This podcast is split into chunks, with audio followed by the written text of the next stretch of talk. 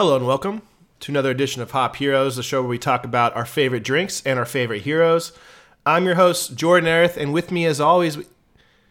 wait, where's JR, you guys? Jared's not here. Has anybody. No text messages.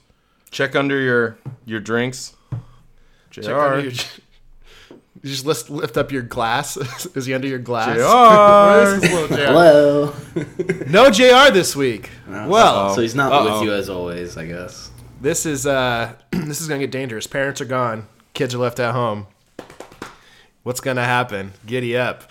All right. Well, in JR's place, we got our guy in the chair getting in front of the mic, Vinny McBroom. How you doing, buddy? Yo, yo, what up? What up? Uh, doing well, man. Doing well. Seahawks win this week, so let's go. Let's go. Let's keep it dub. rolling. Big dub, and the Rams lost. Oh, that's is- right. That's even better. That's Ah, that's good. Crazy. Tampa. Like, I'm about to be four and fuck? zero in my fantasy league, by the way. Dude, that's crazy. Cause my team is shit. So you're fucking killing it. Good And this is job, like the man. this is the year that I like literally stopped asking you for advice. You notice how like I've have there's been no questions for me this year. no. year, Yeah. and now I'm about to be four and zero. Mm, I finally think, got I'm your think I'm, wings, I think I'm onto something flying. here. Dude, good for you. Yeah, you, you have Antonio Brown in your starting lineup still, or No, bro. I could. I, I I got so I I traded Antonio Brown for Emmanuel Sanders.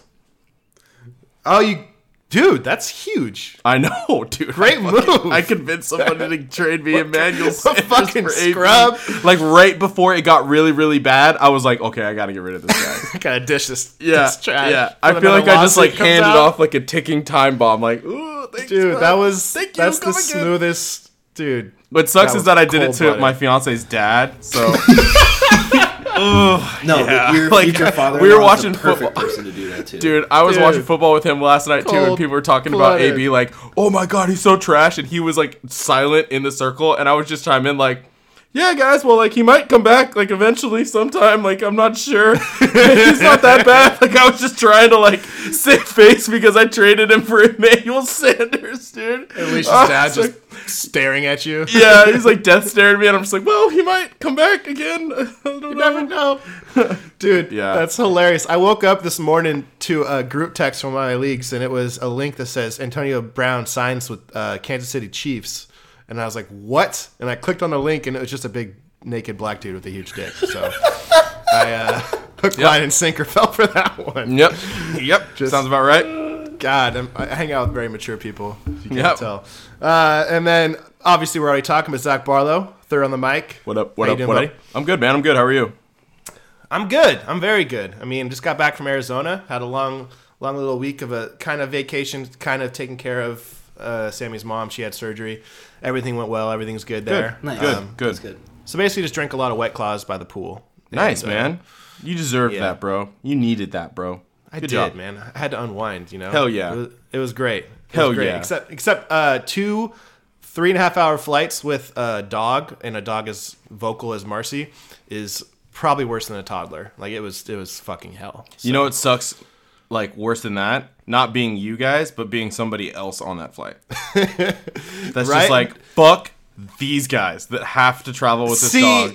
we got this seats in the far back just because we knew, and we were surrounded by fucking babies, which is like, god damn it. But also, like, I, I was worried about that and stressed about that. But I look around, everybody has headphones in, and the freaking engine's so loud that you can't really hear the dog. But I still like, you know, I feel the stress of the whole situation and the social anxiety. So I'm always like, shut, shut the fuck up, take a snack, quiet down, don't freak out. And it's yeah, it's just.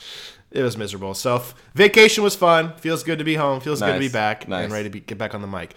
um, yeah, man. So so this week we are uh, we're talking the Killing Joke, and, and the reason we're talking the Killing Joke is the Joker movie comes to theaters next next weekend, and um, or this coming weekend, I should say.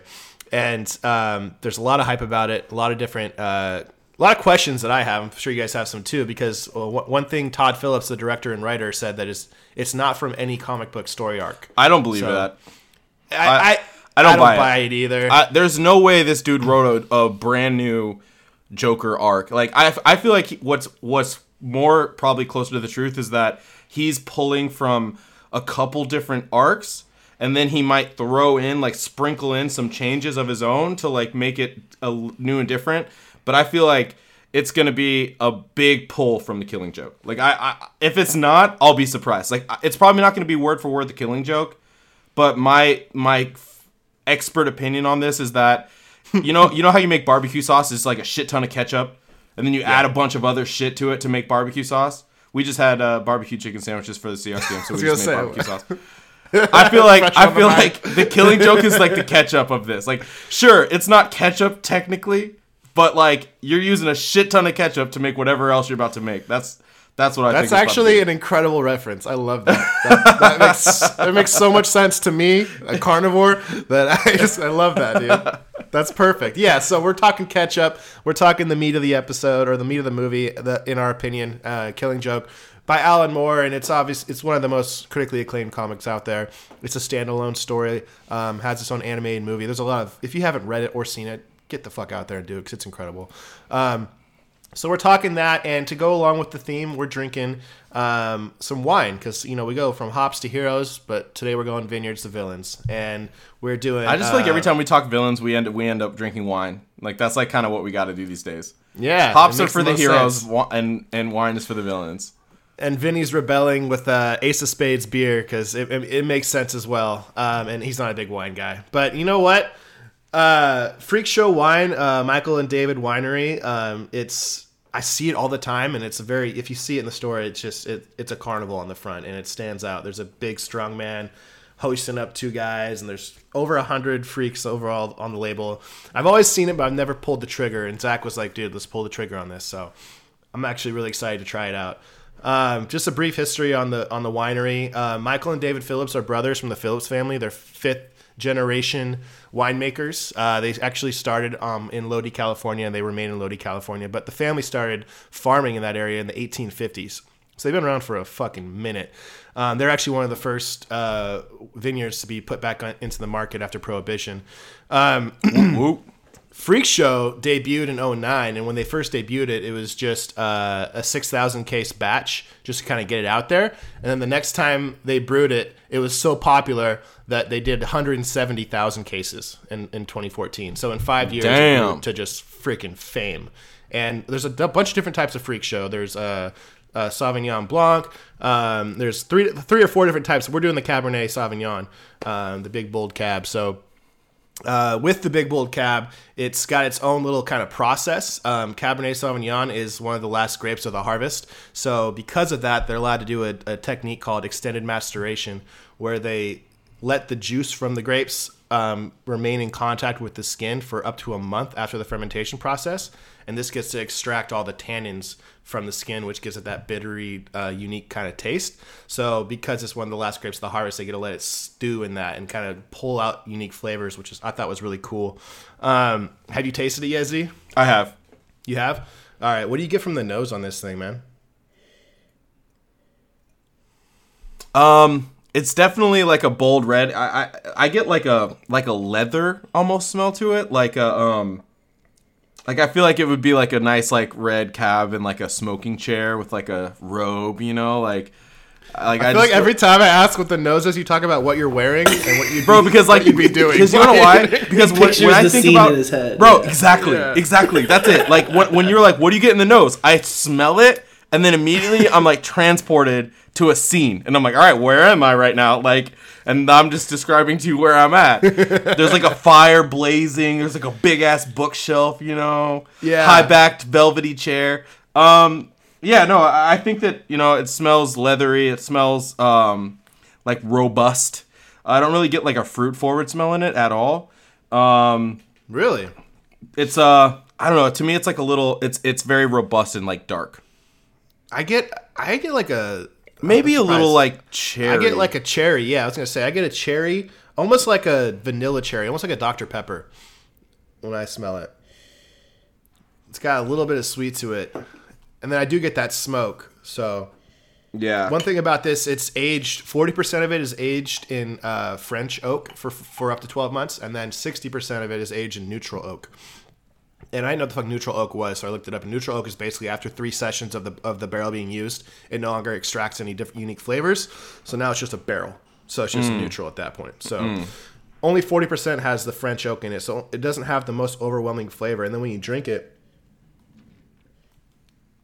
it's not nearly as like sharp or dry as I thought it would be. Mm-hmm. I, I get I, like you don't have any fruit in the nose maybe, but you get a lot of fruit from the from the palate when you drink it. Yeah, it- yeah, I do get more fruit from the palate, and it also, uh, it's almost like from the from the nose you expect like a kick, like it's gonna be kind of that like cab like feeling in the back of your throat, but it's quite smooth actually. Like it's it's very, I would call it mild. Yeah, dude, this is I mean this is very drinkable. I mean that is that's really good. It's I, I like a little bit drier typically, but depending on what you're going for, this is a I mean this is a delicious cab. So there's a reason that it's so popular and it's, it's rose of fame. If you go to Michael and David's website, Freak Show pops up on the front. Like it's this is their their uh, cash cow to say this is their their big hoss. So um, when you ask the um, the current winemaker um, what what would you pair with this, uh, the the the recommended meal is a filet mignon in béarnaise sauce with grilled asparagus. So for those of you out there that want to want to pair a good meal with this, look no further. Um, Vinny, what you got over there? What's what's your deal? What you drinking? So today I'm drinking Ace of Spades. It's a Imperial Indian Pale Ale, uh, good old IPA from uh, Portland brewery called Hopworks Urban Brewery, other known as Hob or Hub. Excuse me. Um, it's a really good beer. This is the first time I've ever had this kind of beer. It's one of those uh, traditional kind of like craft IPAs that you can only get in um, the 22 ounce bottle. You know, big old brown, Oh, yeah. big old brown bottle. You can't get it in a six pack or a can, so it's one of those more um, limited craft beers. Um, from their website, it looks like it's one of their more popular ones. Um, it's very. Uh, I couldn't figure out what the word was when I was first trying it, but then looking at their website, kind of just the testing notes, it says spicy. And it's like, you know what, for a beer, it is pretty spicy. It's not just like the typical hops bite, it's more of like Yeah. a spice taste bite. Um, it's pretty citrusy. Um, little notes on their brewing process on this is um, they throw in uh, local Northwest hops at every uh, stage of the brewing process um, in traditional Portland style. Uh, you can say Oregon style, really. Um, they use all local stuff. Everything is eco friendly. Um, one thing that I kept seeing pop up that I thought was interesting is uh, here's a quote uh, with locally sourced organic and salmon safe hops. And I thought that was kind of cool because people don't really throw that out. But um, with us growing up in the Pacific Northwest, you know how important the salmon uh, wildlife is around here. Dude, yeah. You know, The restrictions just keep growing on salmon fishing. which man. is great, which is great, but it also sucks because I love me some salmon, man. I know. Brianna cooks me like a salmon meal almost every week just because I love that fucking fish. Um, Come out to Alaska, bro. Got plenty of it up here. uh, I'll have to come visit soon. Um, another quick little thing about them. Uh, it's pretty. Uh, it's fairly new brewery. It was a 2007 by a guy named Christian. I think it's Ettinger. Ettinger. Um, he's the original brewmaster, the o- OP. Um, the OB. I love that. they got uh, they got three different locations, all in Portland. It looks like uh, two of them are on two different sides of the city. Um, one of them is at their airport, and they also got uh, a little pub restaurant uh, in Vancouver, Washington. So just on our side of the border. Oh, they got. They got a hub. So yeah, it's pretty good beer. This beer is um, I think it's at eight point six percent. It said, That's a big boy. dude. So yeah, Right, it's dude. it's it's Vinny's getting twisted. yeah, eight point six. That's why. That's why I was kind of confused when I first said uh, tried it. I was expecting it to be like really heavy, but it's not heavy at all. It's very drinkable. That's Yeah, what- it looks clear, like in the glass. Doesn't look like it. yeah, thick. it's it's definitely got that citrus like look and taste. It's just kind of got like uh, like I said, it's like a spice. It's not like a heaviness of the hop. It's more of a bite of a flavor. Hmm. Interesting. Yeah, Nice little right fall. Yeah. Nice little fall beer. No, it's nice too because you guys were like, "Oh, we're gonna do wine," and I was like, "Ah, "I don't want to do wine." So I opened up my fridge and saw this in there, and I typically have. that was already in there. Yeah, well, I typically have a nice as- assortment of beer in my fridge just because I like having friends and family over quite often, so they're always leaving stuff over here. So it's like I got I got beer here that's different shit all the time. This is uh, Your fridge, so- your fridge is a lost and found of your friends and family. yeah, I want to I want to give a special shout out to Chelsea because I'm pretty sure she left this over here last time we had a barbecue. She came over with like a few different bottles of these kind of beers. So Damn, that was a fun night. that yeah, yeah, you were there, Zach. That was a fun night. Yeah. That was that was your uh, that was your barbecue, right? That was the last time you cooked for us. Yeah. Oh, I, I fucked. I that heard up. about that. I- Yeah. Zach's very proud of his smoking techniques and his ribs. Are we And doing all I this on air right now? Is what we're gonna We do? have to. We're, it's already happened. It's already started. We're already halfway Christ. through, and I I appreciate Zach's cooking. I've, I've had I don't think I actually I've had Zach's cooking, but I, I've seen the videos and the the pictures that he sends us of the effort he puts in, and the story of getting up every half hour in the middle of the night and spritzing the the ribs or you know doing whatever you have to do.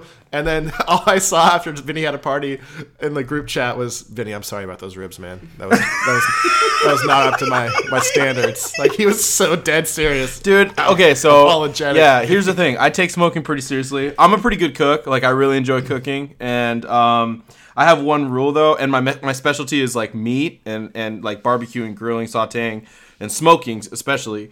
But I have one rule if I'm gonna smoke for like a party or something is that you can't use sauce because it's insulting.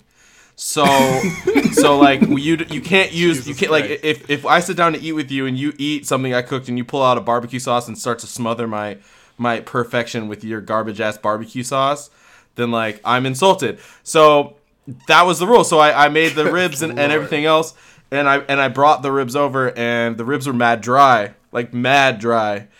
And they you needed wouldn't let people they needed sauce? sauce? that day. Yeah, yeah, they did. But what's wild is I put sauce on. But and so everybody had to like struggle through these dry ass ribs because they wouldn't like add more sauce to it because they like no. I don't even think there was sauce at the house. Actually, I was like, I'll come over, but you got to get rid of all your barbecue. You Cleared sauce out the fridge. sauce from Yeah, the Zach house. was Zach Yeah. was making a big stink about it in the group Yeah. chat. I fucked it up, bro. Hey, you swing and you miss, dog. But I was swinging for the fences, and that's got to. There's got to be some respect No, there. it, it all started with the the we Ribs had are a tricky. barbecue before that, and you made some. I can't remember exactly what you made, but it was really good. Fire, bro. Yeah, it was really good. And me Usually and our, I'm pretty good. Like that, I had an off day. I yeah, me and my our buddy. But you owned it, dog. We, we, You pulled- we found shit. some barbecue sauce, so we were like, you know, being like arrogant, drunk, like, oh man, this barbecue sauce is so good as we're eating the meat, and it's just irritating the shit out of Zach. He's like not trying to pay attention to us. He's like looking the other way. But you see That's in all I can eye, think about. He's just like this fire building inside of him. he's just so like, yeah. So the whole the whole build up for that next barbecue, he was like, "There's no barbecue sauce. There's none. This and that. You're gonna have to throw it all away." So Zach is Zach is Batman and the Joker is barbecue sauce. Is basically where we're at. Just fucking Constantly at They, odds with they, each other. they don't Burning. want each other, but they need each other just as much. Exactly. oh, that's perfect. Oh man, good times. All right, well let's go. Let's go a little bit. So it's a very quick read. If you read the Killing Joke, it's forty six pages. Um, you know, it came out in 1988. Vinny, uh, since you are our stand-in Jr., um, you want to give a little segment of story times to kind of fill the listeners in on what, what they need to know about the Killing Joke. Bling! Story time with Vinny today. All right. Um, so the Killing Joke, yeah. So we decided to choose the Killing Joke because of uh, we thought this book would relate to the upcoming movie um, with uh, starring Joaquin Phoenix and directed by Todd Phillips. Um, so f- first off, this was the first time I ever read about it, and I'm excited to talk to you guys about it because I know you've. I'm stoked. That, I'm stoked about that. Because Like, I think I think I don't know. We might differ. I don't know. first time. Anyways, so f- for I'm just gonna start with this. Um, this is the back cover synopsis on the new deluxe edition because originally this book came out in uh, 88 88. yeah 1988 and they revised it in uh, 08 um, so here it is. One bad day. According to the grinning engine of madness and mayhem known as the joker that's all that separates the sane from the uh, psychopathic. Psychopathic. Freed once again from the confines of arkham asylum he's out to prove his deranged point and he's going to use gotham city's top cop commissioner jim gordon and his brilliant and beautiful daughter barbara to do it Now, Batman must race to stop his arch nemesis before his reign of terror claims two of the Dark Knight's closest friends. Can he finally put an end to the bloodlust and lunacy that links these two iconic foes before it leads to its fatal conclusion?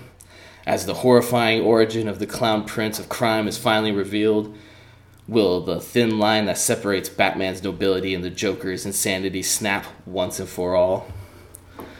And uh, so that's pretty much I got I got goosebumps. yeah, that's that's a re- that's why I wanted to read this is because I felt like this was a really good back cover synopsis of the the book. Um, so I think we touched on this earlier. This is written by Alan Moore, legendary writer. Genius ass. Yeah. Did uh, Watchmen, V for Vendetta.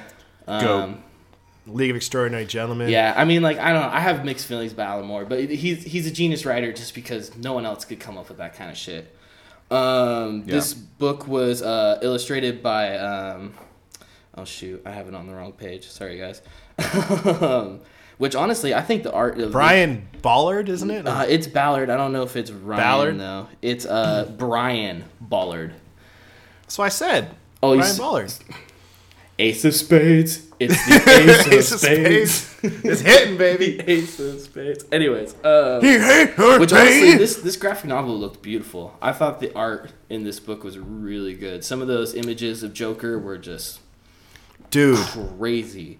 The Um, fucking the face with his head. He's like when he first gets like turns. Oh, I love that. I love that And panel. I thought it was really cool with the the link up between Moore and Bolland. Uh, this was more of a collab um, story where typically it's the writer comes up with the story and the artist just you know picks up the pace and fills in the blanks. Um, this was more of a collab. Um, Bolland has actually stated that he came up with a lot of the ideas, even though he felt uh, cringy. He said drawing the origin story for the Joker because he always liked to believe that it's kind of a non-Joker or non-origin kind of like villain. You know, That's right. That's that's that's I, I, I feel that. that's kind of Like how the, I like, it- like the mystery of where he came from, like should have stayed a mystery. Once you come up with an origin Yeah. story, you just you destroy that mystery. Um, but both these two guys hailing from uh, the old country of England, you know, uh, Britain, they were a pretty good team up. Um, they both were well known in doing certain uh, different stuff.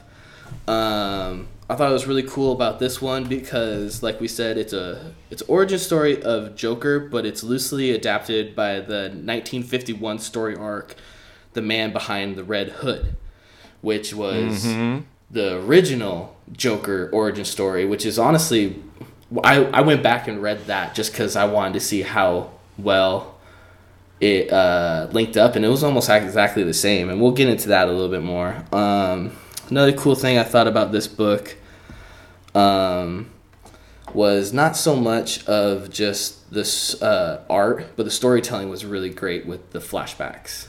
Because Yeah. I feel like you can't tell.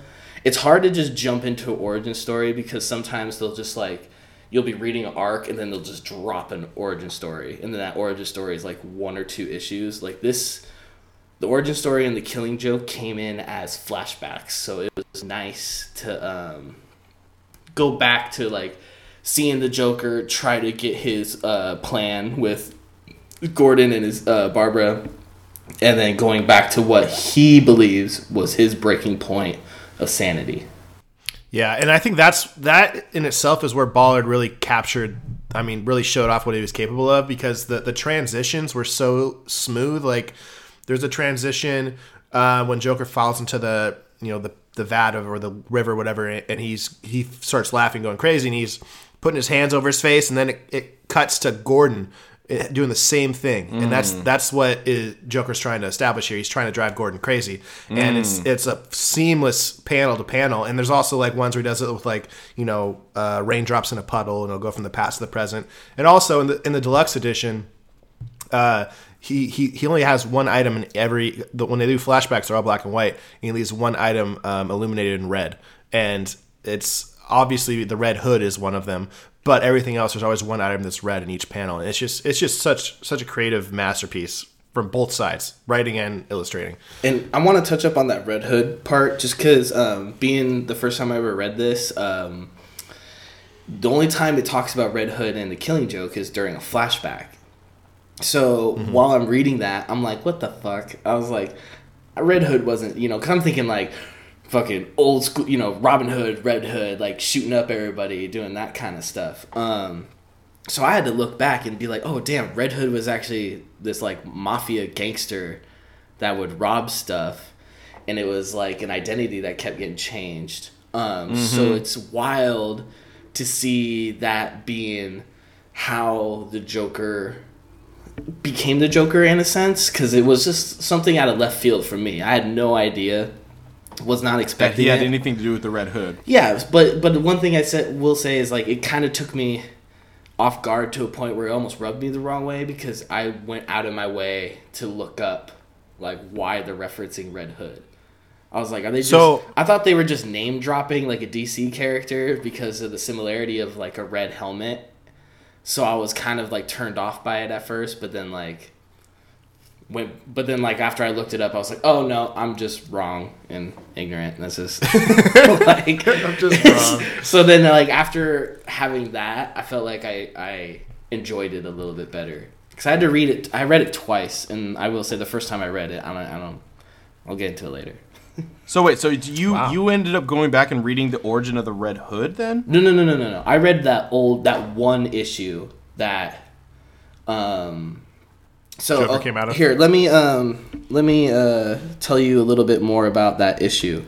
So in that issue um the This is Detective Comics, right? This is the Detective Comics one back in what did I say it was um, 1951.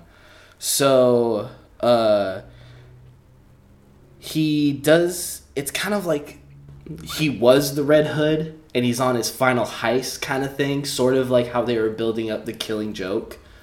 But in Hmm. the Killing Joke, he was like a random dude that was they were just that was just kind of filling a hole in a job. Yeah, that and was that, a- like that day they're like, here, put this on. yeah, exactly. Yeah, yeah, Where like in the old Detective Comics, like he was the Red Hood, and this is another thing why I thought the Ace of Spades came in. Um, so the chemical factory that like he jumped into in the old comic where he became the Joker was the uh, Ace playing card company factory.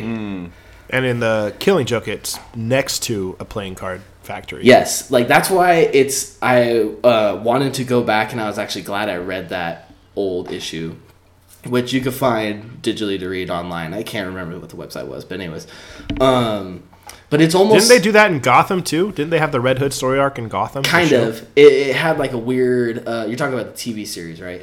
Yeah, I never watched it. Yeah, I got I watched quite a bit of it, but um, it it was sort of kind of like that. It had to do with the bank heist, but um, I just thought it was pretty cool that Roger Moore did his research and was like, before he went and wrote an origin story, he was like, "What's the real origin story?" You know. Roger Moore. Alan Moore. Excuse me, excuse me, Alan Moore. Yeah, Rod, fucking 007 over here, Roger Don't Moore. disrespect Alan Moore, dog. don't don't disrespect Roger Moore, bro. oh man, we're such a. But no, I just So I was really surprised about this comic just because it was an origin story that almost I didn't know existed already. You How? know? So that's interesting. I didn't know that either, bro. So that's that's dope. Good That- good take. Yeah, I didn't. I you went deep in the archives for that. Yeah, That's you went dope, deep, man. dog. That's going Uh, deep. Appreciate that. It was And- all and- because of that Red Hood reference. Just like I was like reading it and like don't get me wrong, I I love this uh this graphic novel, but there was times too where Brianna's like, "What are you laughing about?" And I was there's a part where you, a few panels where he's read he's singing like a song to Gordon going through that like fun house, you know? Yeah. So in my head, I'm singing as the Joker, like reading those panels. So I'm like laughing to myself. So it's like this book I feel like had a lot of good stuff in it, but it was just that one Red Hood reference that just bugged the shit out of me. So that's why I had to dive deep and figure out why Red Hood was in this. And I'm kind of glad I did because it's like fuck, Joker has a actual origin story. Yeah. yeah. Well, he has several, doesn't he? Yeah, I mean, but I mean like this is like the OG one, 1951, This was- dude. yeah, this is a reference to like the uh, original. I mean, Yeah. Detective Comics. Yeah. you can't get much much older than that. Yeah. Yeah, so I mean, that's a great summary of what the the, the comics about, and the, and even like the origin origin of, of the of where it came from. There's there's one uh, one line that I kind of highlighted that kind of makes makes it seem like kind of envelops the whole story, and it's all it takes is one bad day to reduce the sanest man alive to lunacy. Yep. which is basically what Joker's trying to to his whole point. here. His whole point. That's basically what he believes is what happened to him. And I think that mm-hmm. like the, the, the, the really interesting push pull of the entire book is is how he's making that point that it just takes one bad day to reduce like somebody who would be considered sane into into lunacy and and even further he's making the point that him and Batman are not that different. Like they're actually not that different. Where like it's easy to see these two entities as diametrically opposed, and the, in the Joker's mind, he's like, it just takes one one little thing to happen to you, and then you become me. Do you know what I mean? And and, and he tries to make that happen through kidnapping Gordon and p- taking him through the thing. And I feel like that's an interesting conversation that we should have towards the end of this. Like, is what is he right or is he wrong? You know what I mean? Like I, that's like the question. Um, but yeah, I. I, I mean, I mean, yeah. I guess we can get to that, but I I agree, and I think that that's the that's this whole, whole overwhelming storyline. Like, basically, Joker paralyzes Barbara, shoots her through the spine, and that that was it was a gruesome surprise. I mean, she opens the door and he's wearing like a fucking tourist outfit, Yeah. like, like a Tommy Bahama shirt. And he has like a camera hanging by his fucking neck and a like. There's some really humorous parts in this, and then it gets so dark so quick. And as he's wearing that, he's holding a, a revolver at the door, blows her through the spine. at that one day like it takes one day to go insane no i want to mention like that's that is the complete vibe i get from the new uh, joker trailers right like Yeah, for sure. like 150 I- I feel- percent. That's what I mean. I think that's why we nobody here knows exactly what we're doing, like what we're gonna see in the movie. But what we do know is that he starts off seemingly normal. He's in a subway, Mm-hmm. and then he tries to start doing stand-up comedy. And in, in, in this Killing Joke, he works at a at a chemical shop, and he hates his job. So then he tries to do stand-up stand-up comedy, and he fucking and he fails at that. But there's that one scene in the trailer where he's like, "Can you introduce me as the Joker?" Like before he goes out, and so. Yes, I, I, I feel like there's a lot of similarities between Joaquin Phoenix uh, trailers, at least, and the things that happen in, in the Killing Joke. yeah For sure. Yeah, I also and feel he's like a the vibe of the trailer, like the music and the coloring and shit of it. It's like, bro, this is looking real Alan Morey to me. well hundred percent. And not only that i want to say is because like the, um, the one thing i kept getting from the trailer was the talk show. You know robert de niro is the talk show host and he keeps they keep showing him go on the talk show. Yeah. and um, the comic arc the story arc that i was pushing was um, uh, dark knight returns. And um, you guys were like no you have to read the killing joke because this is the true origin story. So i after reading the killing joke i'm glad we're doing it on this one.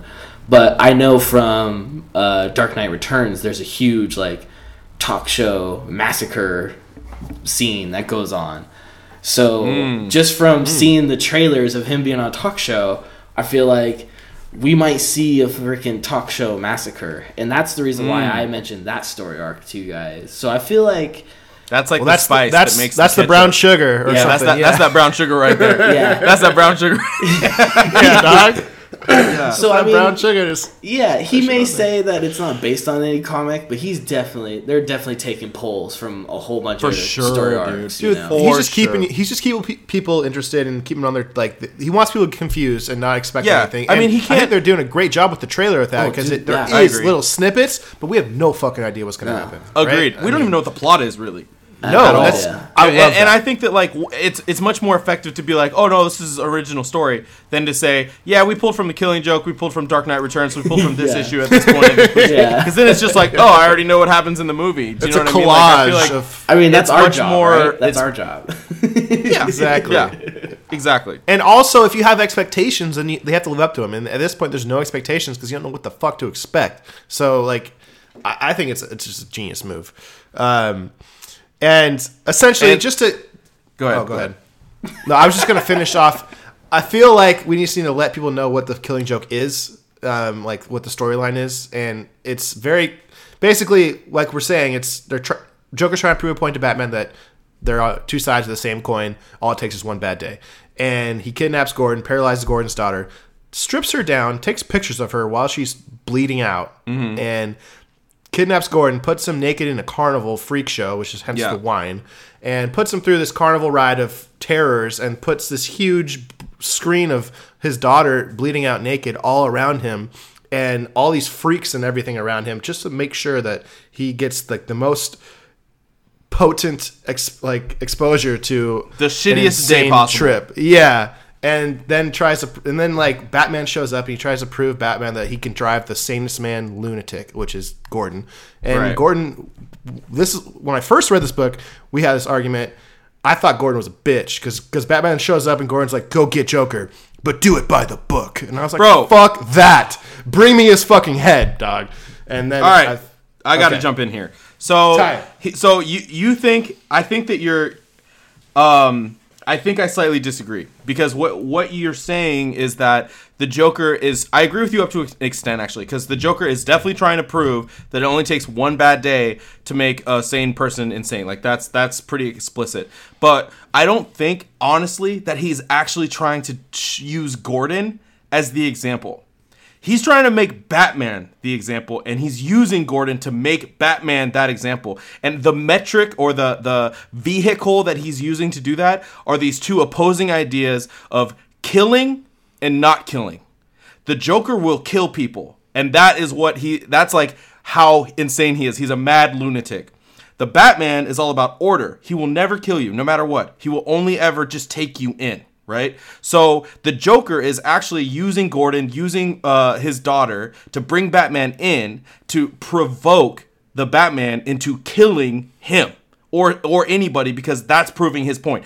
If the Batman kills the Joker, then the Joker is correct. And that one bad day can push somebody to the brink of being insane. And in the Joker's mind, that's murder. And- Yes. and can we say that maybe that you know Bruce Batman was having just as bad as a day as Gordon? That's what oh, I was Oh, going to sure ask. he was. That's what I'm saying. So so Gordon's having a shitty day, but Batman's having a shitty day. Because Batman's having to go through all this shit. And so when Gordon is telling Batman, and I think this is the original argument that we got into, when he's saying, do it by the book, what Gordon's actually saying is like, don't give in. Like, stay sane. Like, do not Right. let him win. Right. Which I I see now, but at the time, in the moment when I read the the, the panels, I was like, "Bring me his head." So I'm just saying, if Right. I was Gordon, I wouldn't have that integrity to say, "Do it by the book." I was like, Sure. "Bring me his fucking Sure. head." And you know what's an interesting thing about that line is that I feel like on the surface, if you just read it, the first thing you'll think is like, that's fucking cheesy. That's so cheesy. Like, oh, do it by the book. Like, you're just this cop that always follows the rules.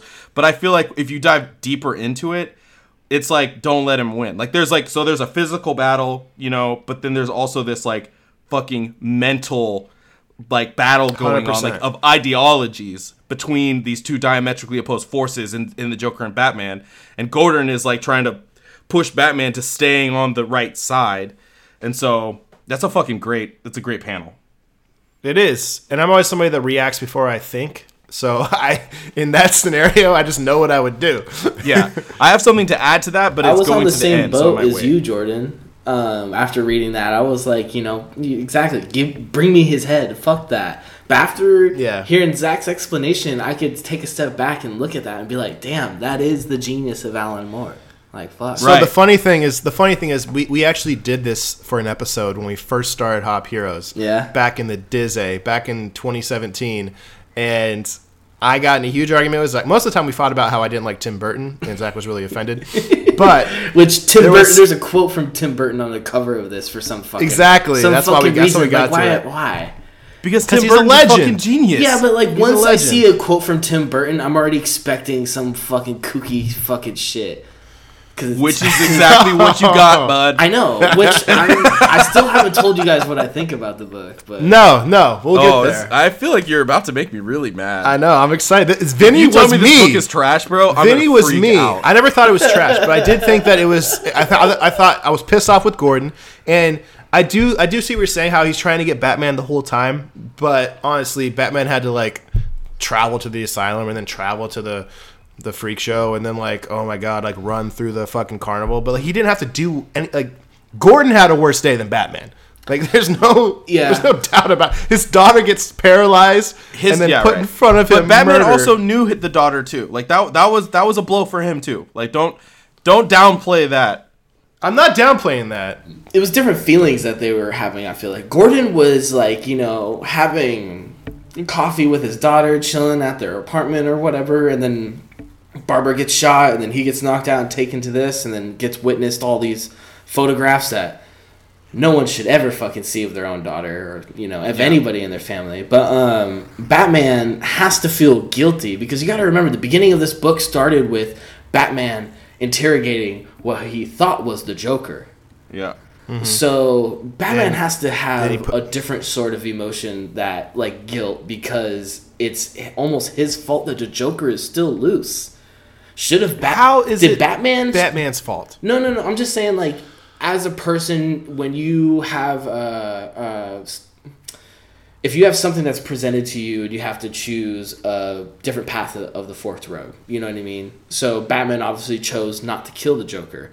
If Batman chose to kill the Joker in the past, Barbara would have never gotten paralyzed. Uh, Gordon would have never had to gone through all of that. Like, But that wasn't just Batman's choice. Gordon had that same choice, I imagine. Like Gordon is the chief of police, isn't he? Or I would 100% bet that like if Batman went and killed the Joker, the fucking commissioner of police Gordon would just, you know, turn cheek. I oh no, I don't know, man. that's that's what I that's, I disagree with that. I think Gordon would be like, you cross the line, we can no longer work together. Because Gordon is if is more noble, I would say, than Batman with his decision making. Okay. But I think I think Gordon and, and Batman exist on the same side of the of the of the spectrum.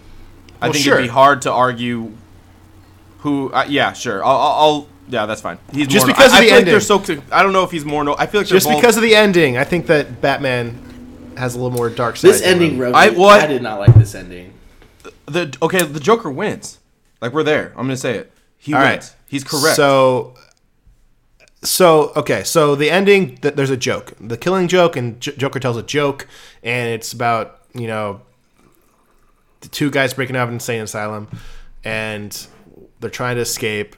I mean, One dude has a it in front of you? flashlight and is showing the path to escape, and the other one says, um, he's like, here, I'm lighting up the path. You could go walk across this wooden beam. And he's like, all right. they're on two different two different rooftops. Yeah, so there's a, and there's he a goes, gap. uh, "I'm not gonna walk across that. You're gonna move the light halfway through. What do you think I am, crazy?"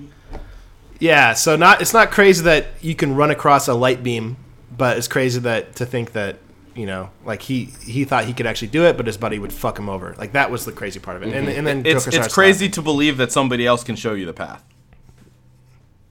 So so so the. Joker Oh, the Joker the Joker and the it, Zach. Batman are You are little bearded bitch, man, and your fucking deep takes. I love it. oh, I don't have anything prepared for this episode. Nothing. it's crazy to think that somebody else can show you the path. That's fucking gold, That man. was- I love Okay, that. bro. bro. I'm not done. Let me go. Like I had no All right, idea. Let's keep interrupting him so he gets said that. irritated. Let's just keep interrupting him. All right, listen. So the Joker and the Batman are actually so fucking similar. Or originally, they both were fairly regular guys. Sure, he was a billionaire, but fairly regular guys that suffered through a super fucking tragic, life altering event. But then they went in completely different ways. So if you if you before that tragic event, if you kind of put them in the same box, they're both escaping the same prison. They're both from the same insane asylum or whatever that, that may be. So that's the parallel there. Then, once that tragic event happens, they both go in completely opposite directions.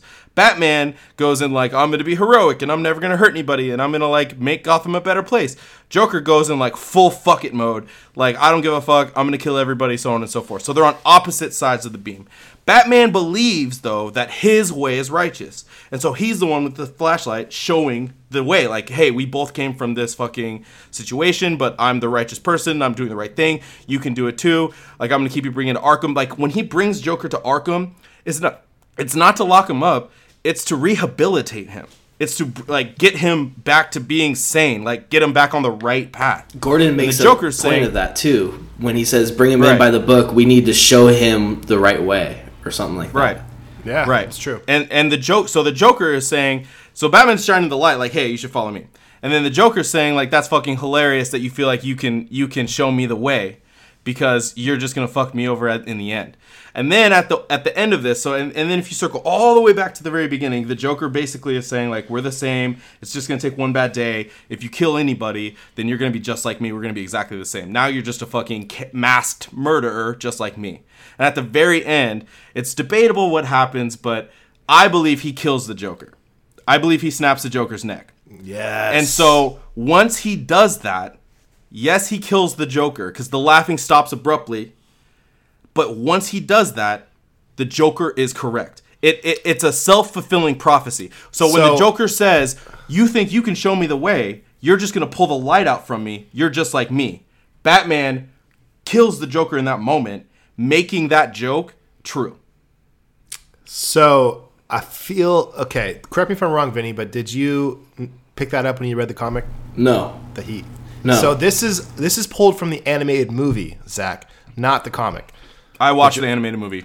Yeah. I, so- I, have I've read both and I've I've seen both. In in the comic, how Right. it ends with the panels is um, they're both laughing. You know, it's the rain hitting the puddle, and then the last panel is the rain hitting the puddle with no laughter and no shadows from either of them.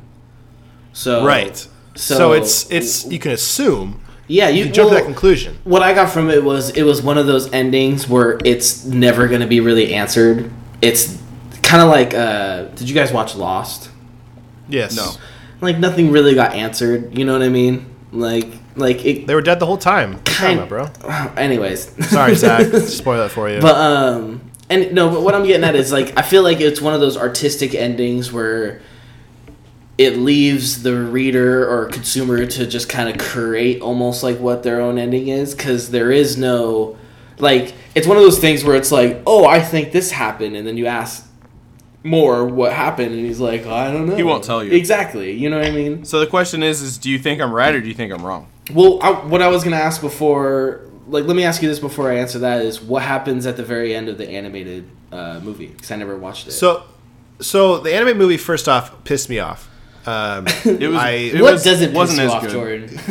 uh, things, There was like a, there things was a, and I- stuff. I, remember two specific scenes where I was like, "What the fuck are we?" doing So here? the thing that sucks about the anime movie is it makes a love story between Barbara and Batman, which never occurred in the comic, and it was super forced and super why, awkward. Why is DC so smash. bad at their animated like? they movies? fuck on a rooftop when he's Yeah, like training smash. her, and it's like, what? He's like her dad or like her pro. Like it's really Anyways, anyways, just how does it end? I just want to know how it ends. So so it goes to the, uh, it goes to the end and it has the scene where he's holding it by his throat and he's laughing and then it pans away. But the reason that I think he dies is because it doesn't have any like snap or anything like that. But if you watch movies with closed captioning like I do, it says the laughing stops and then like then it like goes out to credits. Like it like it sh- tells like you he it, stops laughing. it abruptly stops. and that's what happens in the panels too. Yeah. So w- w- the, I feel like the art portrays a way so like they're laughing, but then the panels still show that same scene, which is not them, it's the puddle, and I understand like that can be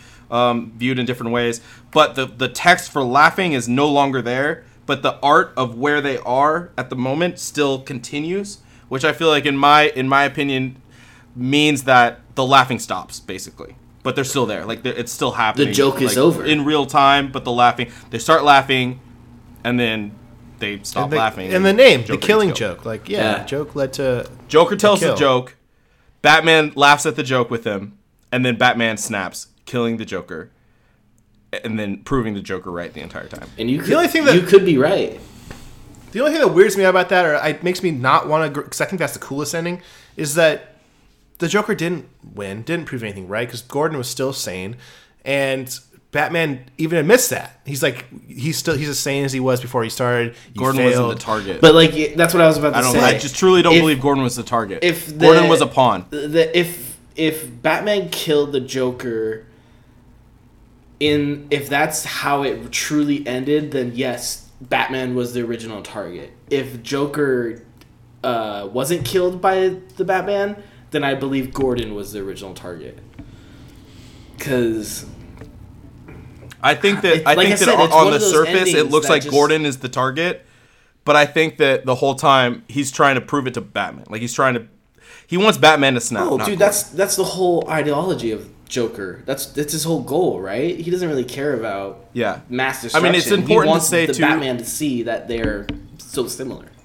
And it's important to say too that like I mean, uh, we're all speculating here, and Yeah. that's the beauty of the story is that Yeah. nobody actually knows what happens and and anything. So like, I could be wrong. The be beauty and the frustrating Dude, part the, of the the story. wrong. genius But I, of I, Alan I, Moore, man. I could be wrong, but I will just That say this on air. genius. I feel fucking super confident in your my stance your here. theory. Like I'm, yeah. it's convincing, bro. Like, It's- I'm asking you guys, very like, what do you guys think? No, it's. I think he kills him. I just I don't. I don't think he does because I don't know. I don't know why. you're such a Um, Jr. You're such a Jr. You're perfect. Hey, I'm supposed this- to take his sub, spot. dude. This is like my only day. You're like, wait a minute, we can't all agree here. Fuck. All right, no, he doesn't. no, he's like he's he has good in him. If he if he if he does it, then Hey, who man, is the Batman? And, we can't all agree. Bro, he's just show, he's the he's the that makes it Joker. He's the same as the Joker. I think so too. No, man, I Um, love here, it. no, I want I want to bring up this panel. We went deep into real this quick, 'cause story. Damn, that's wild. is- if it wasn't a standalone, I think he doesn't kill. But if it is a standalone, Alan Moore writes it, he fucking snaps his neck. Okay, I can, I hear you on that. I just want to say this one panel that's um well it's two technically that stood out to me a lot. Um, to set up the scene, this is where um, Gordon has already gone through the funhouse. Batman is now running through the funhouse trying to find Joker, and Joker is on a microphone over a loudspeaker through the full uh, funhouse. And this is Joker uh, walking into the House of Mirrors, or Room of the Mirrors, or whatever you want to call it. I, and this is Joker talking to the Batman. I mean, what is it with you? What are you even made of? Uh, what made you what you are? Girlfriend killed by the mob? Maybe. Brother carved up by some mugger? Something like that, I bet. Something like something like that happened to me, you know. I I'm not exactly sure what it was. Sometimes I remember it one way, sometimes another. If I'm going to have a pass, I prefer it to be multiple choice. and that's Love that. and that love that line. That is honestly, I think, one of the most important panels in this comic book because it's Alan Moore taking uh, a note from that original 1951 uh, Detectives Comics issue, thrown it in here, but also hinting at the point that Joker still doesn't have an origin. You know, Yeah. by saying Yeah. like this could have happened, but it also could just be some fucking weird flashback that this lunatic is having. Which is the saving grace of not ruining the character, because the Mm-hmm. mysterious nature of Joker is what makes him a legend. I mean, a lot of shit he does makes him a legend, but that is the best part. So to keep it up in the air still is it makes me Mm-hmm. I so think it's a selfless move too. Like it, it, it's like I don't know Alan Moore, but I feel like when I when I hear that, I think like as a writer, like that's a fucking selfless ass move because the story that doesn't affect the story. You could have easily not done that and had just as good of a story. But like you add that little dialogue in, and what it does is it essentially takes away any legitimacy legitimacy of this story that you're telling as as like a staple in the lore. And I feel like as a writer and a creator, like it's it's you're you're kind of naturally wanting to have that position in anything you do. Like you you want to be remembered. You want your work to be there forever. So I feel like it's going against like a natural creative instinct, which is wanting to be there forever and being known for something special and saying, hey, this might not have ever happened. It doesn't matter. Because he's like trying to preserve the mystique of the character. And so, Yeah. like, that's like big ups to Alan Moore. Like, that's a selfless ass move. I don't know if I could have done that. I probably would have been like, nah, bro, this is fucking what happened. Jeez. I I was there. I feel like a lot of people probably would have done that. You know what I mean? So, yeah, that's And- cool. Uh, yeah, I like that. I think one thing that's genius about him too is um, the way he writes, especially this killing joke, um, makes you want to reread it because there's like things like what I just talked about, what we just picked up on um, about how this story may not be true, and then there's things that Zach has um, shown a light on that I had no idea about. Maybe Batman snapping his neck and that Batman was the original target. So I feel like the way he writes. Um, he There's layers, man. He there's layers, so he makes sure that you miss things, so that you want to go back and reread it, and then Are you gonna reread it now, thinking like maybe Batman's the original I. I see if you might, but I probably up? I probably well I, I will just because it's a short story. But I was thinking to With that, let's go into craft and trash. Man. I want to ah. hear your fucking opinion on this, dude. I don't want to craft first. or is it trash? Don't You don't want to go first? All right. No, oh, man, I I'm preparing to like go to fucking war. Zach Zach will go after Vinny. I'll go first. It's craft for 110% is craft. It's it's not even close to trash. This is one of my favorite comics. Uh, when I first read this, I gave it a, a nine because I liked it, but I didn't like Gordon's reaction and I didn't like um, giving Joker an origin. But after discussing it, um, after getting Zach's, it's my. What, what are you raising your hand for? I just wanted to ask you. Go ahead, you can finish. God damn it. Uh, after talking after talking with Zach mainly and getting his his philosophy on Alan Moore's real meaning, and also after you know the multiple choice thing and really thinking about it, I, I give this one a fucking ten. This is my first ten that I've given. Wow. I think. And That I was my question. I should have just waited. I fucking love the Killing Joke, man. I liked it a lot when I first read it, and I and I like it even more the second time, which I think speaks to its nature of just how good it is and how good Alan Moore is. But I'm a huge fucking Alan Moore jockey. Like Me too. I loved Watchmen, changed my life. I think he's a genius. This is incredible. I thought I personally loved League of Extraordinary Gentlemen. I, I don't I know Jared didn't like it. I thought it was really good. Um, I never read V for Vendetta, but I'm sure we'll do an episode on that. Um, I just I, I ten. It's you got to read this, especially if you like the Joker and if you want to see the movie. I think you have to read this because I think there's going to be a lot of ties. Vinny, dish to you. All right, I'll go next. Um, Before we before Vinny, let me let me let me do do this one thing. So when you read it the second time, because we we went through this once, and then this is the second time we went through it. We had Yeah. that conversation. You kind of you kind of mentioned the conversation that we've had, very Yeah. similar to the conversation we just had now. Um, was that in your mind when you were reading it the second time? Like, were you like act like not actively, but like were you like trying to look for other things, or do you think that influenced like your experience of it the second time at all, or or Yeah, I think that when I said it has layers, I think that the first layer is just like taking it all in, and the second layer is you have an idea of what's there, so now you can kind of dig a little deeper as you read the panels. Like you don't have to like read a panel and soak on it for a night. You can read it and already have some base, like some foundation to build off of, so you can get a little bit more out of each panel. So I, when I read it, I already had my preemptive thoughts, but I also had our conversation in the back of my mind. So yeah, Yeah. I was considering that the whole, whole time. And like I remember first time I, I read this, I was like, no no fucking way, Batman kills him. And now, Batman fucking kills him. That's that that was the super biggest interesting difference for me. That's Yeah. super interesting to me. Okay, go ahead, Vinny. I want to start this off by saying, um, if you are a Batman fan or a comic fan in general, I think you should read this. This is one of those staple stories, and it's written by a legendary artist, uh, writer. It's beautifully drawn and colored by another great artist. Um, the thing, for my own personal unpopular opinion, Don't be controversial just to be controversial. I'm not. It's craft. I'm not saying it's trash. It's craft. It's craft. It's just a lower craft than what you guys put it on.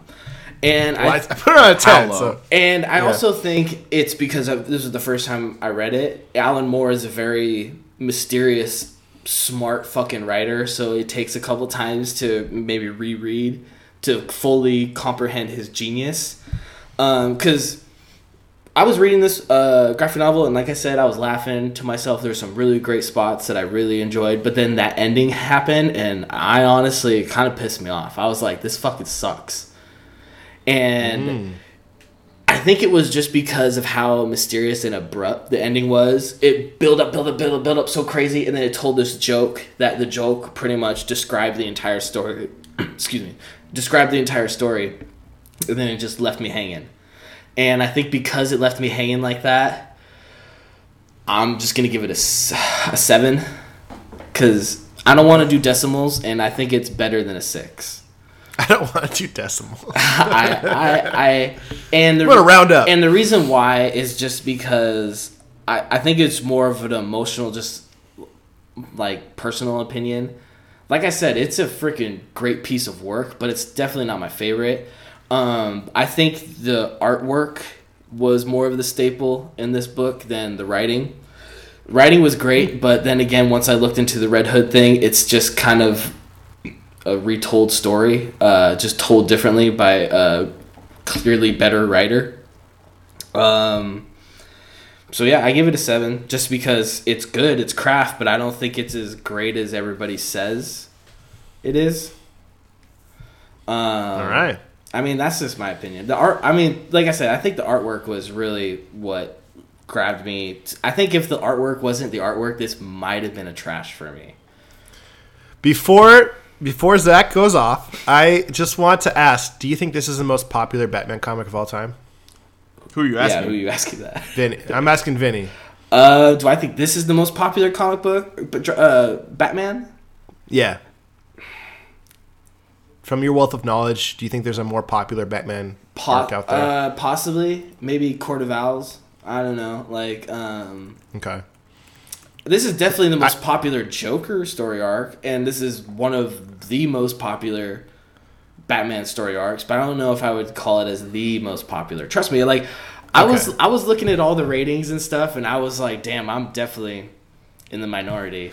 Like, I just want to hype it. I want to hype it up as much as I can You're like, before I'm, Zach gets I'm going. tripping. Yeah, no, that's I'm trying to throw some gasoline on this why I'm saying, baby. Like I'll reread it, but just like I think it was just the way it left me hanging at the very end was such a strong emotion for me that it, it overwhelmed everything else. Because like I said, dude, it's a it's a great book. It's short, so I like that too. And artwork is phenomenal. Uh, Alan Moore is a great writer, but it's just I don't. Watchmen was better. V for Vendetta is better. Like I will say Watchmen's better, but that's because Watchmen's just its own thing. Watchmen. Let's- Watchmen is really really good. Uh, I've never read V for Vendetta. I don't think League of Extraordinary Gentlemen is better. No, I don't think it's better. No, but like all I'm saying is it's good. You should read it. I'm just not as praising as, as high as you guys. All right. So just to recap, Vinny thinks the book is shit, and it's the most popular Batman arc of all time, and it's shit. Zach, you're on. It's fucking trash. So uh, honestly, I was a, okay. So I had a line like in my mind, and if you like crossed it like in your rating, I was gonna explode, and the line was six and seven. So if you would have went six, I would have been pissed. Seven, I feel like is right there, but I mean here here's the thing. Like He rounded up I- though. Go go go nuts. I know I did, but I, even if you even if you went six, like who who am I to tell you like what you should and shouldn't like? I'm not gonna do that. I'm not gonna take that stance. Be, Damn it. I respect that. Come on. I Be who you are. I respect that. but you're wrong. Um, but um, uh, here's the thing about this book, and and and I think honestly, Vinny, I'm lo- I'm looking forward to you reading it again because I think you might have a Jordan esque experience, even though Jordan was pretty high on it in the beginning. Um, there's so much going on here, and it's not it's not always all face value things. Like there's things that happen that on the surface might be upsetting. Like for instance, when Gordon says, "Do it by the book." Like when I first saw that, I was pissed because I was like, "Bro, that's the cheesiest shit I've ever seen." Like you just got fucked. Why would you be like that guy? But there's so many other moving pieces at play that make that line super impactful. And the end, the way it ends, how it's unsatisfying can be super impactful if you scroll out like 50 more times and see like other things at play. And I think that that's just Alan Moore like flexing on us again, showing us how fucking talented this guy is. There's so much that happens in this book on different layers. Jordan said it perfectly. There's layers here. And if you read the book on a surface layer, then you're going to get like it's uh but like if you dig deeper and see the other moving pieces, like if you see that you're not just fucking with ketchup anymore, but you, you got some spices, some brown sugar, some coriander, some paprika. You got oh, barbecue shit. sauce now, bruh. Paprika You know what I'm saying? Like there's so much more going on. You know, so I, I'm not disagreeing mean- with you with, with your rebuttal exactly because after I was going into this discussion already, kind of like thinking like I'm gonna be on the outside, but like you get you, especially you Zach, with your little uh, with your um, insight on Batman and the Joker, you are slowly convincing me to at least reread it. To Please do. give it another Please do. try because like like I said like it's not bad it's a good book but it just just from hearing so many great things about it, I think for that first read, I was expecting the greatest thing I've ever read, and that, like I said before, that the ending just rubbed me wrong. So I think that's kind of just. I think I have to reread it just because Please do. I'll be- and let's talk about it. Even on the next episode, we'll be talking about something else. But let's have a little pocket where Well, I'm like, the next yo, episode will be about the movie. what do you? Oh yeah, fuck yeah, that'll be perfect. All right, I'll make sure. We'll, to, we'll I'll make- revisit. I'll make sure to reread it before. The, we'll revisit. Can you imagine if Zach worked at a used bookstore and just like he walked in, like, dude, I don't want any of these books. He's like, hold it. This book right here, how much time? let me got? tell you, How much- how much time you get? Sit your ass down. Just, he could sell any fucking shitty book. This is a great book. He could sell any book to anybody. Like, just he can make a reason why this line is this way. This line is like he just has a way about it. So. But that's like that's like a misconception though. I couldn't sell any book. I'm only I'm only this like animated and passionate about the shit that I truly believe in. Like Sure. if I thought it was trash, like I'm not I'm just like, yeah, bro, it's trash. Like I, and I can't pretend that it's like let me try to sell this to you. Like I, I'm a shitty salesperson. But I, I find it hard truly believe. believe in this. Like I truly believe in this. And so like that's where you're getting this passion. But anyway, um yeah, I mean obviously it's so this book's trash, bro. It's a fucking one. It's garbage. Um One no, star? it's it's it's a it's a 10, dude. This is a masterpiece yeah. masterpiece, Vinny. It's a masterpiece. It's a it's a fucking it's it's Für Elise, bro. It's a fucking it's a concerto, bro. Like it's it's it's it's a master at work, bro. And he's just like ever so slightly pulling strings and ever so slightly putting these dynamics in. It's a Cabernet And, and Sauvignon. it's it's slight. That's what's so beautiful about it. It's not overt. It's slight and it's confident and there's so much going on. And when you when you see it and when you hear it, all you can do is just say, like, I'm, I'm just appreciative to have that here, like this piece of art. It's a masterpiece. I've killed this bottle of wine, by the way. I don't know if you can tell. Me too, dog. yeah, I'm done with my Having a good time. having a good in. time in villains and vineyards. But I do, I, I believe this. Like, if you're listening to this and you've stuck through this entire thing and you haven't read The Killing Joke, please do. No, you definitely Please do. should read and it. Yes, and in the comments, let me know what you think. Am I wrong? Am I right? Because I'm telling you, I truly believe this is a masterpiece, and I'd love to have the conversation with you and anybody else that either agrees or disagrees. Like I'm open to all types of opinions, but um, I just think I think I think this is like a a, a, a, a truly great artist at the peak of his powers, proving it. Boom. All right, that makes it a nine around the group, and with a seven on the on the marker, like I'll take that. Uh, Killing Joke is is fucking great, and yes, if you haven't read it, go pick it up. Um, I would recommend the graphic novel over the animated movie, but that's my personal preference. Agreed. Um, let's talk. Let's do a quick roundtable before plugs and just talk about what we think the movie is going to be and if and what we're excited about. Vinny, do you have any thoughts on what you expect to see?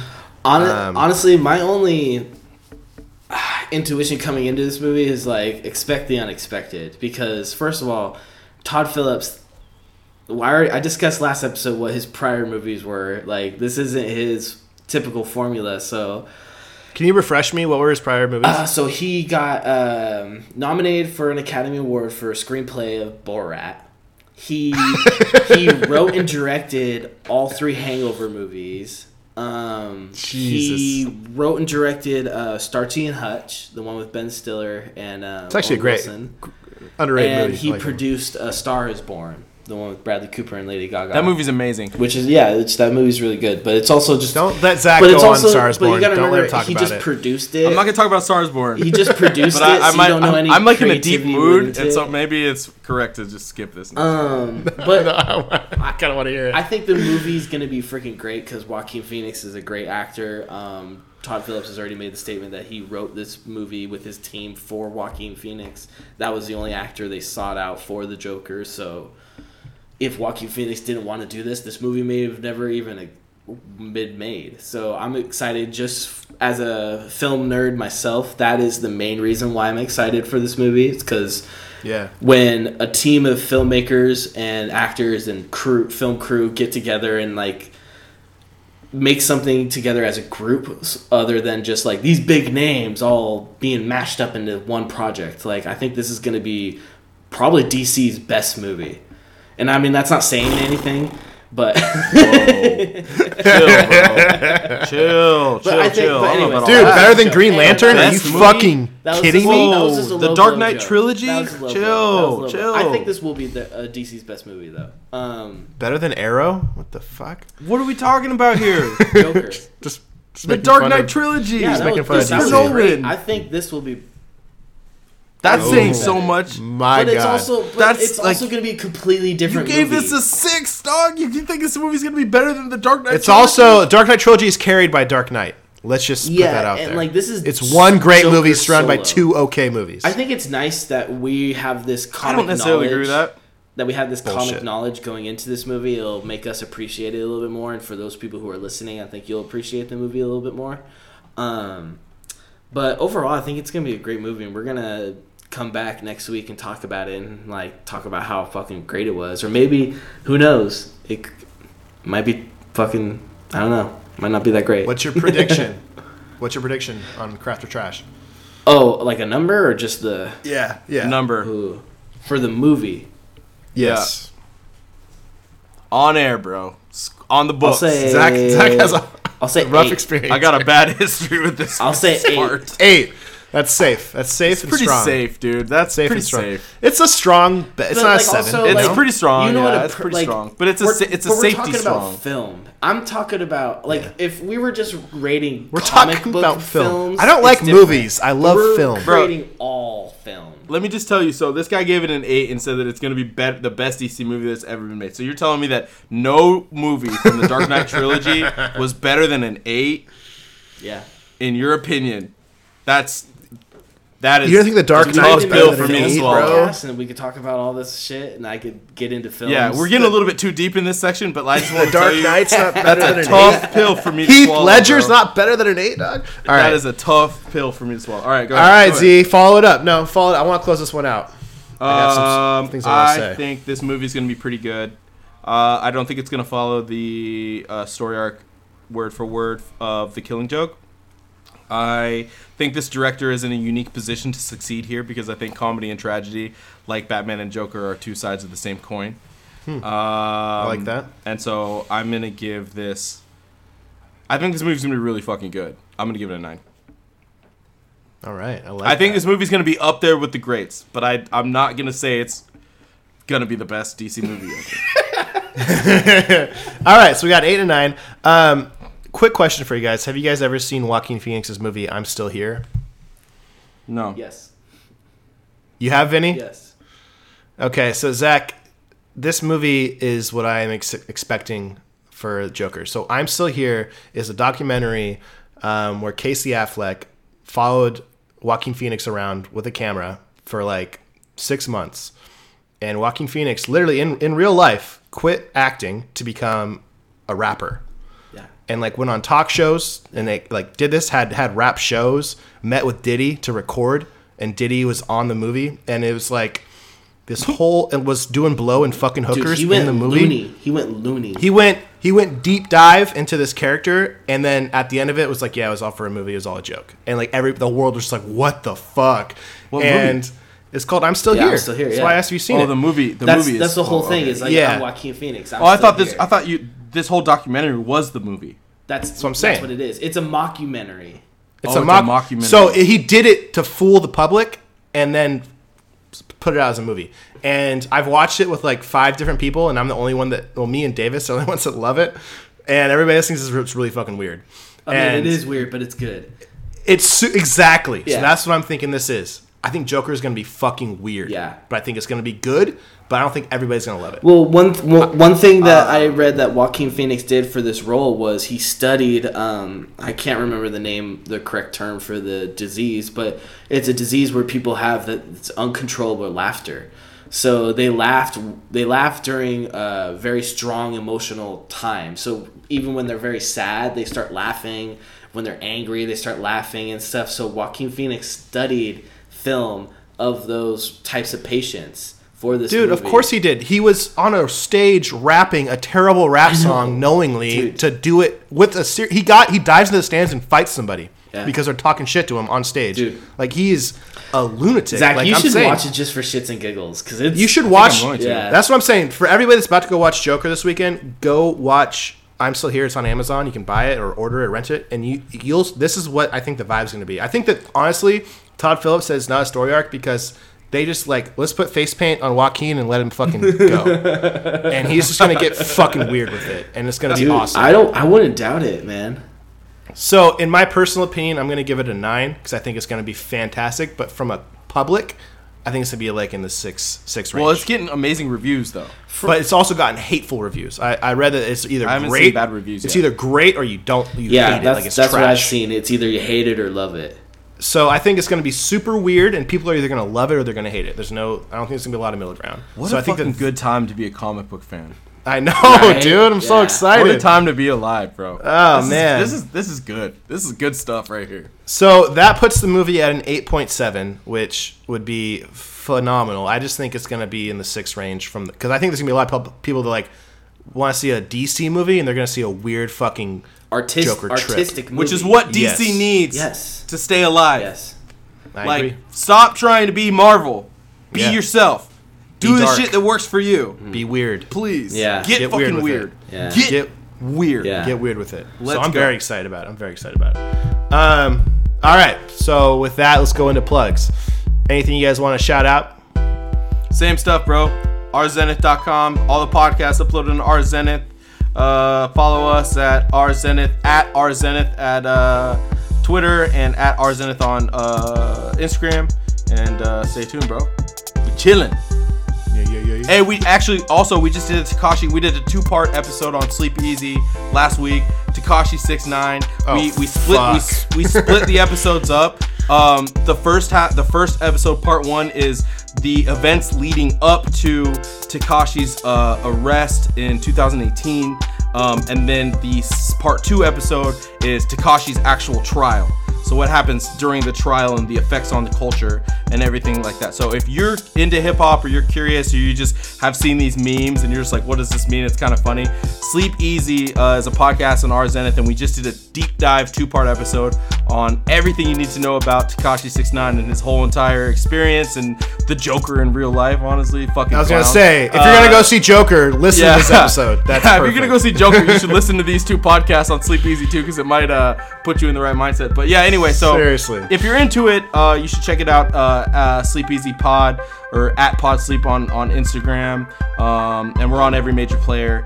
And uh, yeah, that's just that's crazy. It's just crazy. That's all I'll say. It's crazy. I'm excited for that, man. Excited for that. Vin, you got anything, bro? Um, yeah, I got some more like sad news, I guess, but I'll start with just saying that um, this Ace of Spades Hopworks Ur- Urban Brewery, man, this is some good shit. I'm gonna try some of your other stuff. That's some good beer. Um, but no, oh, actually, you know, I just got some great news. Just because we're recording this, this will be late news uh, for everybody listening. But I just got the notification. My Seattle Sounders just won, one to zero. Oh. So that's good news. Seahawks win, Sounders win. Good That's day. That's a good day. But anyways, no. Uh, the sad news that I wanted to bring up to you is, um, first of all, uh, my ex X Men uh, Kokora plant died. Really? Yeah. Um, so Oh, fuck. it's a it's an outdoor plant. It needs full sun. So I've been leaving. I left it outside to grow, and it's been doing really well. See what happens when people vote for Cyclops? But- they fucking kill the X Men. the fuck Anyways, are we talking about no, here? I, it, In your we've poll. been having some hard. How did we get there? We have we've been having some hard rainstorms in Washington here, and I you know thought it was undercover, but it wasn't. So it's it drowned. Not plant's It's Cyclops' fault. Um, other sad news is uh, my fa- one of my favorite um, Tacoma comic shops, Destiny City Comics, is closing. So they will be having a closing sale. You can go buy whatever's left there. They got some good shit. You're gonna get it for cheap. Um, I know there's a oh shoot, it's not Kickstarter or but it's something similar to that. It's not GoFundMe. I can't remember exactly, but there's a page out there for them too. Someone I want think is gonna try to buy it and keep it running. Um, so if you're into that kind of stuff, keeping local comic book shops going, you could always check that out on uh, their Destiny City Comics Instagram and whatnot of the info. Or if you want to get some sweet deals on some good comics, go ahead down there before they close. I think they're gonna finish up here in October, so they'll be open through October, but once November hits, they won't be there no more. So, Sad days, dude. yep, Damn, man. sad days. Yeah, go out and buy some fucking comics. If you if you want to read something, like go out and buy The Killing Joke in the deluxe edition. It's a book that deserves to be appreciated. It's a really nice in print hardcover in edition, your yeah. hands. It is really cool, and just go Plus, out we gotta and support we gotta these support guys. these comic book shops, man. These local comic book shops, bro. They're keep they're they're they're they're doing the the, the good work, the Lord's work to the communities, bro. So Exactly, we gotta, we gotta man. Keep, keep them keep them running. This ep- this show that we host is basically what happens when you go to a comic book shop with a buzz. You just go and you just fucking argue and Ex- debate, exactly, and talk, man. and, and catch up. And plus, and we, it's, we had a live show in the comic book shop, you know, and if we could keep do another live show Yeah. inside a comic book shop, that'd be great. We will. We got to keep Dude, them 100%, We got to keep 100%. them open We'll though. We got to keep them open. Yeah, shout out to Action City. Uh, absolutely. And yeah, just as always, follow us at Hop Heroes Pod on Instagram and Twitter, uh, Hop Heroes on Facebook and YouTube. Um, shout out to my boy Nate McAllister. He was one of the OG fans from the start. He was at our live show. Uh, he's got his own podcast now going called Fantasy on Tap, which is the most insightful fantasy podcast I've ever listened to. He goes down to the very split, like snap percentage of players. Like how how many snaps is this player getting on the field to like decide if you want to put him in your fantasy lineup? He gets he gets deep. He does a deep dive. He's like the Zach Barlow of fantasy football. That's why. That's why I stopped asking you questions this year, Jordan. yeah, dude. Oh, you got your own insight, bro. I see you. Uh, but I'm four and zero, Nate. I'm four and zero, Nate. on Four a and oh, real baby. Note, on a real note, dude, uh, check out our Zenith. It's there's a lot of great things going on there. Like Tectonic Shifts is fucking interesting and scary. Uh, Sleep Easy is dope and it's fucking in depth. And there's I can't wait to li- read the fucking crazy shit on your boy Six Nine. Um, but also I think it sounds like we you got a new new guy coming on board p- potentially. Uh, We do. We have a streamer, video game streamer coming on board. Here's here's the thing about this guy. He's super interesting. He's a psychology master's student. Is gonna be a streamer. He's gonna play games, and he's also gonna answer your your and psychoanalyze your questions, bro. He's trying to he's trying to provide mental health through streaming. Hell bro. yeah. And so I'm like super fucking hyped about this shit because he's gonna dope. build his audience. He's gonna have people on the stream. He's gonna run through our, our Zenith, and he's just gonna he's gonna fucking you know what I'm saying? He's gonna take the wealth, bro, and just and just push out them good vibes, man, through the stream. And so I'm I'm stoked about this guy. He's gonna be amazing. Uh, his name is Lord Speak. You can hear him uh, right now. He's got his own Twitch channel right now. So uh, it's Lord Speak, uh, S H P E A K. Um, but yeah, he's he's a he's the newest addition to the family, so I'm really excited to bring him on, and we're working on some other stuff too. Uh, so we'll you know keep you updated. Yeah, I, Dude, fol- where I followed yeah, him on Twitch. Um, yeah, he's, he was playing the uh, Modern Warfare beta that was out pretty recently, and I was watching him play Yeah, that for yeah, a little bit. yeah. He was running shit. I will say that. yeah, I, yeah. I follow Lore Speak. a lot of great things happening on our Zenith, man, and just just follow the Yellow Brick Road, bro. We got a lot of a lot of creatives on one on one site to to give you whatever you're looking for. Absolutely. Um, but thank you so much for listening. Next week we'll be recapping the movie. Go out and see it, but I would recommend watching I'm Still Here and reading The Killing Joke before you see it. I think you'll fully be able to enjoy Joaquin and the Joker in full effect. All right, you guys, thank you so much. We'll see you next week.